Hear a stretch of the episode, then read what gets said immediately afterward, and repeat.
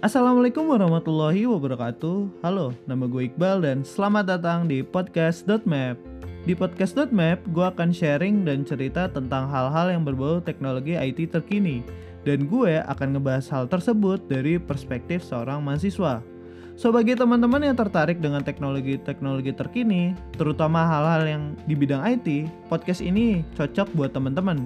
Dan semoga teman-teman pada suka dengan podcast ini. So stay tune. Selamat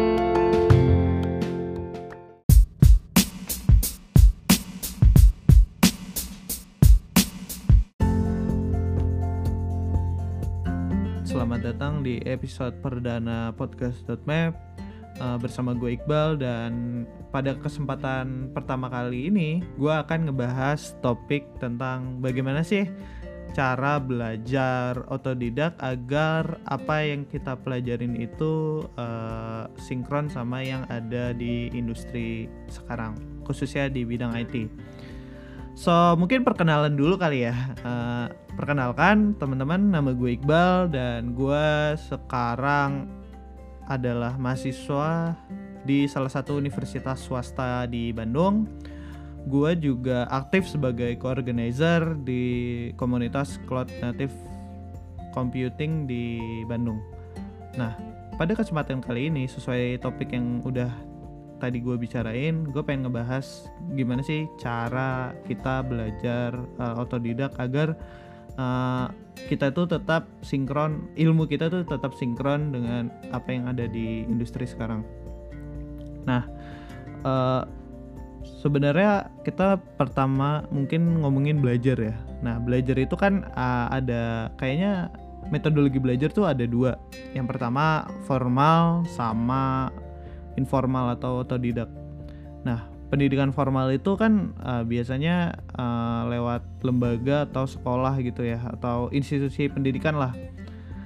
Nah jadi uh, cara kita mendapatkan ilmu itu bisa lewat hal-hal tersebut. Nah tapi uh, di kesempatan kali ini kita fokus ngebahas yang kedua yaitu belajar secara informal atau otodidak. Nah kenapa sih kita harus belajar otodidak? Uh, karena sebenarnya uh, di pada saat kita belajar formal itu tuh kita cuma uh, diajarin hal-hal yang fundamentalnya aja dan ketika kita uh, cek ke industri ternyata hal-hal tersebut tuh udah beda banget. Di industri tuh udah sangat perkembangannya sangat cepat banget. Jadi mau nggak mau kita juga harus uh, tetap ngikutin dong. Karena kalau misalnya kita nggak ngikutin itu kita akan ketinggalan dan ya ilmu kita nggak uh, sinkron lagi dengan apa yang ada di industri dan kita nggak akan dibutuhin.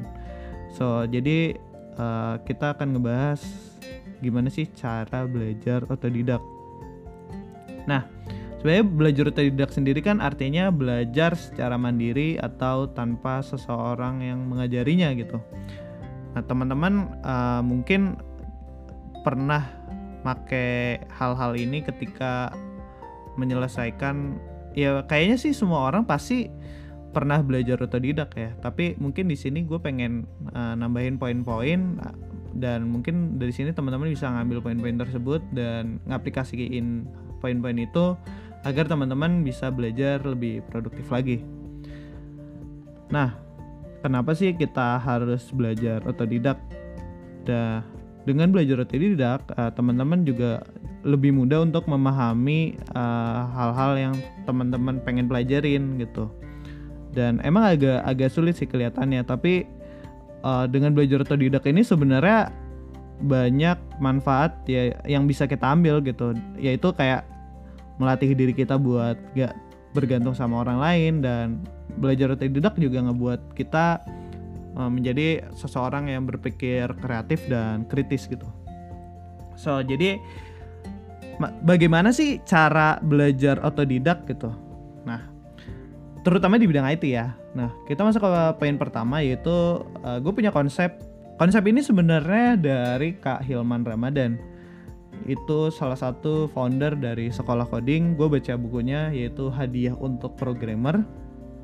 So di situ Kak Hilman dia nulis judulnya tuh memulai dari akhir So, jadi poinnya yang pertama adalah memulai dari akhir.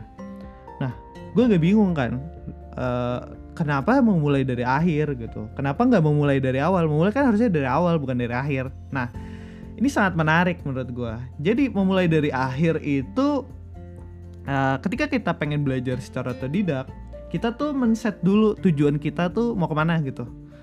Semisal nih kayak dulu pas zaman gue SMK gue pengen belajar web tapi gue nggak ngerti gimana sih cara bikin web gitu. Nah untuk memantik uh, kemauan gue untuk belajar gue men-set sebuah uh, sebuah apa ya? Sebuah tujuan gue dulu. Jadi gue set gue pengen bikin aplikasi rapot online gitu misalnya. Pas pada waktu SMK yang gue lakukan seperti itu. So jadi gue men-set gue pengen bikin uh, aplikasi rapot online. Jadi gue memulai dari akhir gue menentukan tujuan gue dulu kan. Nah dari situ uh, gue nggak tahu sama sekali tuh tentang web itu kayak gimana tentang HTML tentang CSS tentang PHP gue nggak tahu sama sekali men jadi hal yang gue lakukan setelah gue men-set tujuan adalah gue nggak googling tentang bagaimana sih cara bikin web. Bagaimana sih? Ternyata dari situ uh, gue dapet uh, beberapa keyword. Yaitu ternyata ketika lu pengen belajar web ya lu harus menguasai namanya HTML, CSS dan uh, eh, PHP gitu. Nah dari situ uh, eh, gue belajar banyak banget ya. Jadi dari men-set tujuan itu mau nggak mau gue kan harus belajar HTML, CSS, sama PHP dong.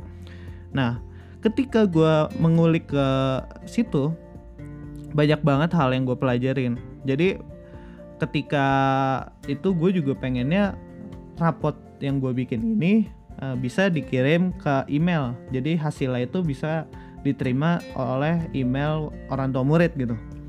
Nah, gue nggak ngerti sama sekali tuh gimana sih sebenarnya cara cara ngirim email. Jadi gue googling, oh ternyata cara ngirim email lu harus belajar namanya PHP.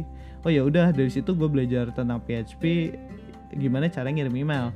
Dan ternyata kalau lu pengen ngirim email, uh, yang gue tahu dulu tuh gue harus uh, nge-upload uh, codingan gue itu di server karena di lokal gue nggak bisa ngirim email so jadi mau nggak mau kan gue harus belajar tentang uh, server juga nah dari situ gue ngulik-ngulik tentang cPanel dan uh, apc bla bla bla gitu nah dari menentukan memulai tujuan lu dulu lu akan dapetin uh, istilahnya apa ya semangat atau prinsip bahwasannya aplikasi lu tuh uh, harus jadi gitu. Lu tujuan lu tuh harus tercapai gitu.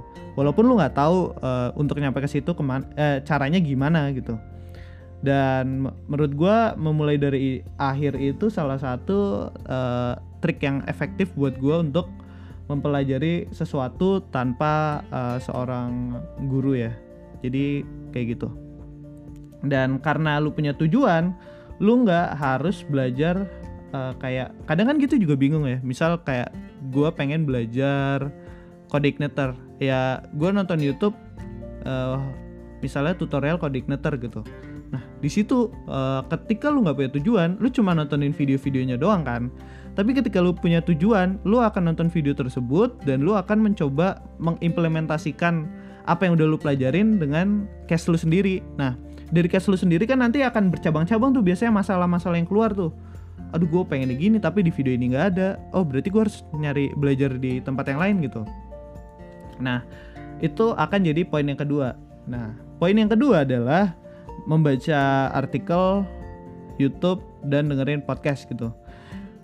Nah jadi teman-teman ketika pengen belajar atau didak tentang hal-hal yang teman-teman pengen pelajarin uh, coba teman-teman uh, apa ya habiskan waktu teman-teman buat nontonin YouTube tentang hal tersebut dan juga baca-baca artikel-artikel yang ada yang berhubungan dengan eh, hal-hal uh, yang teman-teman pengen pelajarin gitu. Nah tapi kadang kan uh, ketika kita belajar otodidak itu banyak banget uh, challenge-nya ya. Jadi uh, banyak kayak teman-temanku di bangku kuliah gitu, uh, bal ini tapi artikelnya bahasa Inggris. Nah sebenarnya kita tuh harus membiasakan diri kita tuh buat apa ya buat terbiasa dengan artikel-artikel berbahasa Inggris. Jadi dulu pas zaman-zaman masih SMK gue juga ngalamin uh, struggle yang sama gitu. Buat gue kayak aduh gue nggak ngerti banget nih masalah bahasa Inggris kan. Nah akhirnya dari situ gue mencoba untuk memaksakan diri gue tuh buat uh, membaca hal itu. Jadi kalau gue ada yang kata-kata yang gue bingung gue pasti pakai uh, Google Translate buat nge-translate kata tersebut gitu. Jadi oh ternyata artinya ini oh ternyata artinya itu. Nah dari situ uh, akhirnya lama-lama gue jadi kebiasa dan sekarang gue udah uh, nganggap kalau ada tulisan artikel dalam berbahasa Inggris itu udah nggak menakutkan lagi se ketika gue pas SMK dulu. Jadi sekarang udah kayak oh ya udah mau bahasa Inggris mau bahasa Indonesia uh, menurut gue sama aja gitu jadi teman-teman harus terbiasa dengan artikel bahasa Inggris. Dan juga mungkin video-video juga tutorial-tutorial uh, rata-rata banyak yang dipublish itu dalam bahasa Inggris. So ketika teman-teman agak kesusahan mungkin ya agak kesusahan dengan pronouns dari uh, orang yang ada di video tersebut teman-teman bisa ngaktifin uh, sisi yang subtitle lagi tuh yang ada di YouTube biasanya itu ada. Nah biasanya gue pasti ngandalin uh, hal itu. Ketika gue lagi dengerin uh, eh lagi nonton video tentang tutorial-tutorial atau uh, tentang conference uh, teknologi hal-hal yang gue pengen pelajarin gitu. Nah dari situ sebenarnya gue uh, dapat kesimpulan bahwasannya uh, kadang misalnya kita pengen belajar itu pasti kan kita akan buka YouTube sama baca-baca di blog kan. Nah biasanya di YouTube itu semisal kayak React Native gitu banyak tutorial-tutorial itu yang istilahnya apa ya out to date gitu. Jadi mungkin sekarang React Native udah versi berapa tapi ada emang uh, video tutorial di YouTube tapi tutorial itu udah out to date gitu. Sama halnya nah ketika uh, teman-teman sampai di permasalahan itu mungkin teman-teman bisa ngelirik ke artikel-artikel. Nah biasanya sih orang-orang tuh apa ya artikel-artikel itu konten-kontennya itu lebih terbaru. Karena apa? Karena untuk nulis itu kan menurut menurut aku sendiri ya. Jadi ya teman-teman tinggal nulis ulang aja gitu. Dan itu uh, effortnya lebih lebih gampang daripada teman-teman eh daripada kayak bikin video kan. So jadi uh, makanya banyak artikel-artikel itu yang lebih out, up, to date daripada video. Jadi teman-teman bisa uh, ngambil opsi itu. Nah yang ketiga yaitu bergabung ke komunitas. Nah kenapa bergabung ke komunitas itu menjadi uh, sebuah hal yang penting gitu? Nah jadi uh, dulu pengalaman uh, gue sendiri ketika aplikasi gue udah jadi itu gue nggak ngerti sama sekali cuy tentang uh, web dan PHP dan HTML bla bla bla gitu. Gue nggak ngerti sama sekali tentang teknologi web so jadi yang gue lakukan adalah gue gabung ke grup namanya PHP Indonesia. Uh, ketika aplikasi gue udah jadi gue coba sharing uh, aplikasi gue ke orang-orang yang ada di grup itu. Dan gue ngepost kalau nggak salah captionnya kayak uh, ini uh, hasil belajar gue tentang uh, HTML, CSS dan PHP. Terus gue jelasin kayak deskripsi program gue tuh apa dan dan gue dari situ juga ngasih demo kan. Gue udah upload uh, codingan gue di server gitu. So cobain aja deh gitu. Dan ternyata feedbacknya itu banyak banget cuy banyak banget orang-orang yang komen di postan gue tuh padahal gue masih baru di grup itu kayak mereka itu sangat-sangat welcome kepada gue gitu kayak wah keren banget nih uh, apa namanya udah bisa bikin kayak gini gini gini padahal uh, baru pertama kali gitu. Tapi uh, coba deh dibikin uh, misalnya input formnya kayaknya uh, warnanya kurang ini deh kurang cocok soalnya rada nyakitin mata. Dan dari situ gue banyak banget dapetin feedback dan dapetin apresiasi gitu. Nah, di situ gue masang kayak apa ya ketika lu ngirim email kan ngirimnya ke email gue nah dari situ ternyata gue dapat feedback eh, eh ternyata banyak orang yang mak nyobain demo aplikasi gue ada sekitar kayak 30 apa 40 orang yang pakai aplikasi gue dan yang komen juga banyak juga. Dan dari situ tuh kayak gue punya apa ya kenikmatan tersendiri kayak anjir akhirnya kayak uh, aplikasi gue dipakai gitu. Walaupun cuma ya di tes tes doang gitu sama orang yang nggak gue kenal. Dan gue dapat feedback yang yang membangun juga. Nah dari situ gue makin semangat buat belajar lagi dan sharing ke komunitas gitu. Dan itu jadi kayak apa ya pemantik semangat sih ketika lu pengen belajar gitu.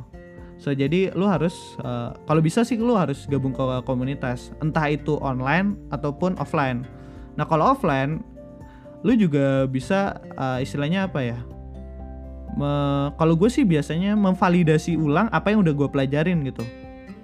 Jadi semisal kayak gue ikut meet up apa gitu nah di situ ketika meet upnya udah selesai gue ketemu sama speakernya dan gue nanya nih e, mas saya lagi belajar uh, tentang hal ini uh, tentang yang tadi mas uh, presentasiin. Uh, tapi uh, saya mau koreksi dong uh, pemahaman saya itu ini udah bener apa belum sih? Nah dari situ itu sebuah chance sih kayak lu buat memvalidasi apa yang udah lu pelajarin gitu. So jadi apa yang lu pelajarin itu nggak miss sama yang uh, apa ya nggak miss sama yang beneran gitu.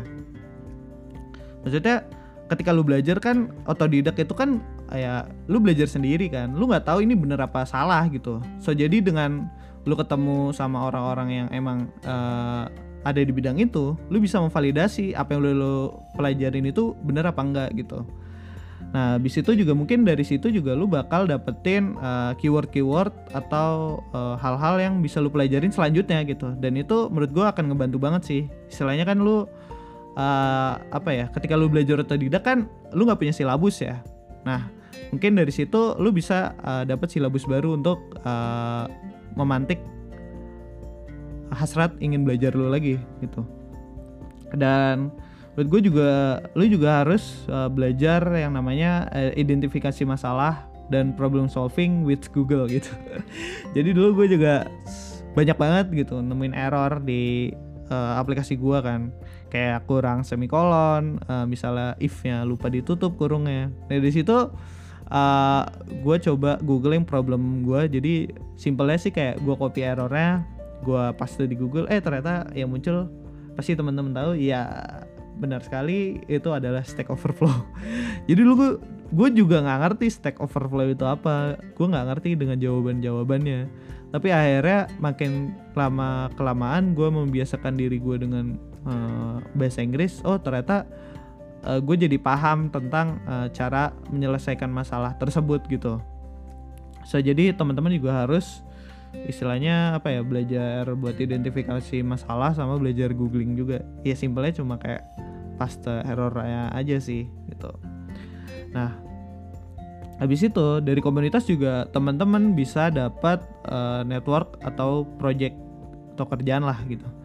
Ini gue juga pas masih SMK itu gue inget banget kayak kelas 3 itu gue ikut acara gitu.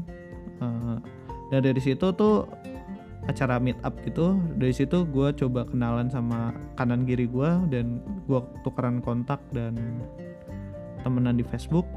Dari situ kan gue di Facebook kadang suka kayak ngupload uh, apa yang lagi gue lagi belajar ini nih gue lagi belajar ini nih bla bla bla bla bla bla dan ternyata dari situ tuh mereka mereka ini kayak malah ngasih kerjaan ke gue atau project ke gue kayak eh bal lu uh, bisa bikin kayak gini nggak? Uh, bisa mas. Misalnya gue udah pernah nih bikin oh ya udah nih gue ada project mau nggak? Uh, kecil sih tapi ya lumayan lah.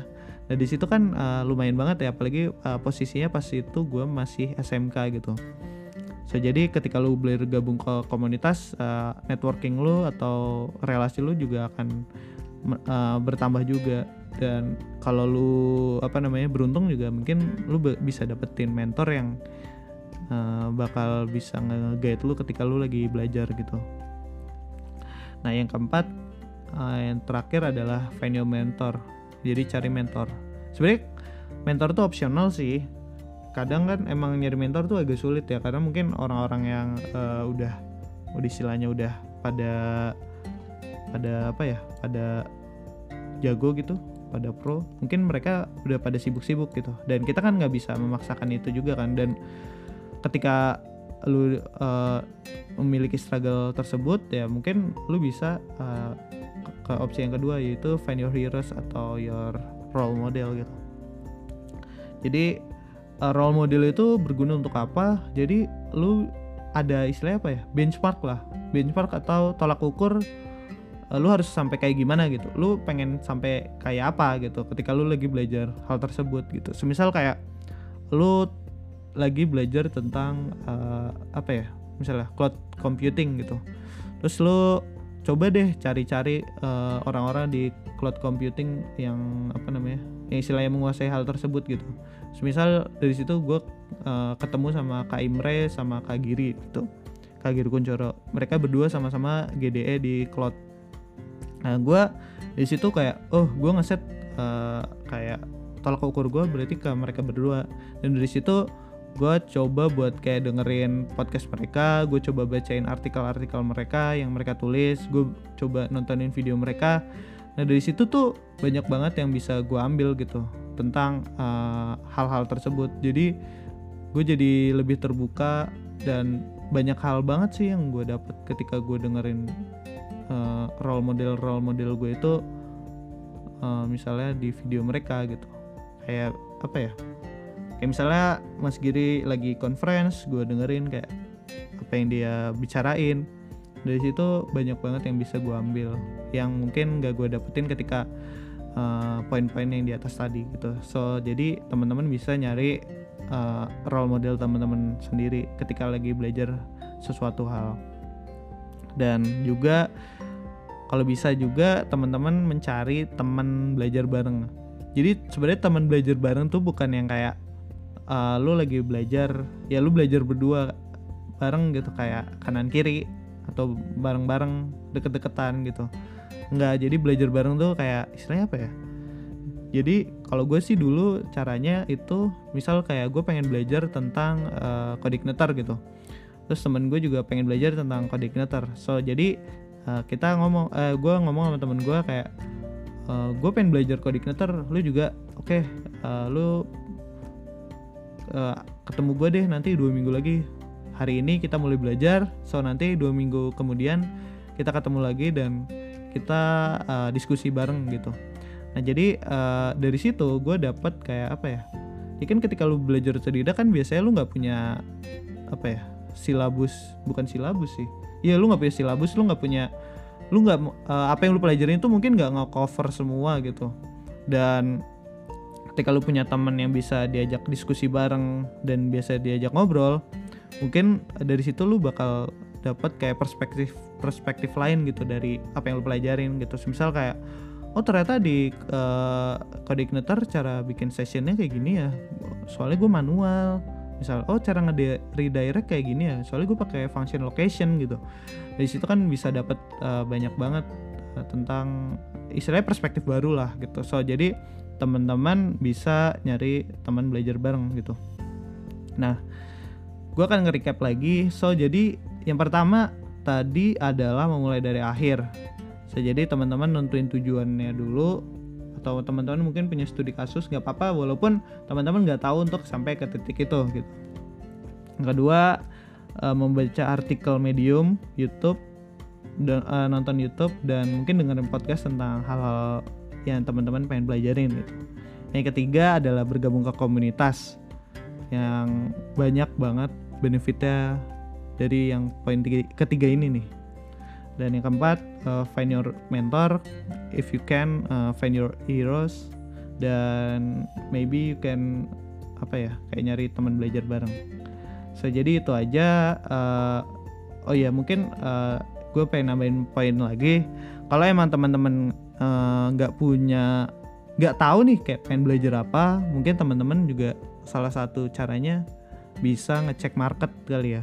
Jadi kayak di Stack Overflow tuh ada page-nya kayak apa sih teknologi yang lagi trending saat ini? Oh misalnya kayak oh ada Golang oh ada TypeScript oh ada Cloud Native oh ada Kubernetes gitu. Nah mungkin teman-teman bisa memulai dari ngecek market gitu. Dan juga yang kedua teman-teman uh, bisa ngebikin uh, silabus teman-teman sendiri. Jadi kalau bisa teman-teman membuat silabus teman-teman dari awal ya, itu lebih baik. Nah terima kasih buat teman-teman yang udah dengerin uh, podcast perdana dari podcast.map semoga apa yang gue bahas hari ini bisa ngebantu teman-teman dalam proses belajar secara otodidak. Dan juga ini bakal ngebantu apa ya ya semoga bakal ngebantu teman-teman gitu. So jadi kalau teman-teman suka dengan podcast ini uh, jangan lupa untuk uh, tetap dengerin podcast.map yang mungkin akan update dua minggu sekali. Dan juga mungkin teman-teman punya topik atau hal-hal yang pengen teman-teman yang pengen dibahas teman-teman bisa uh, mention gue di Twitter at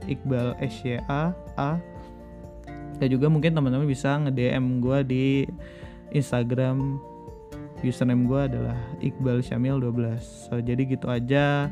Terima kasih teman-teman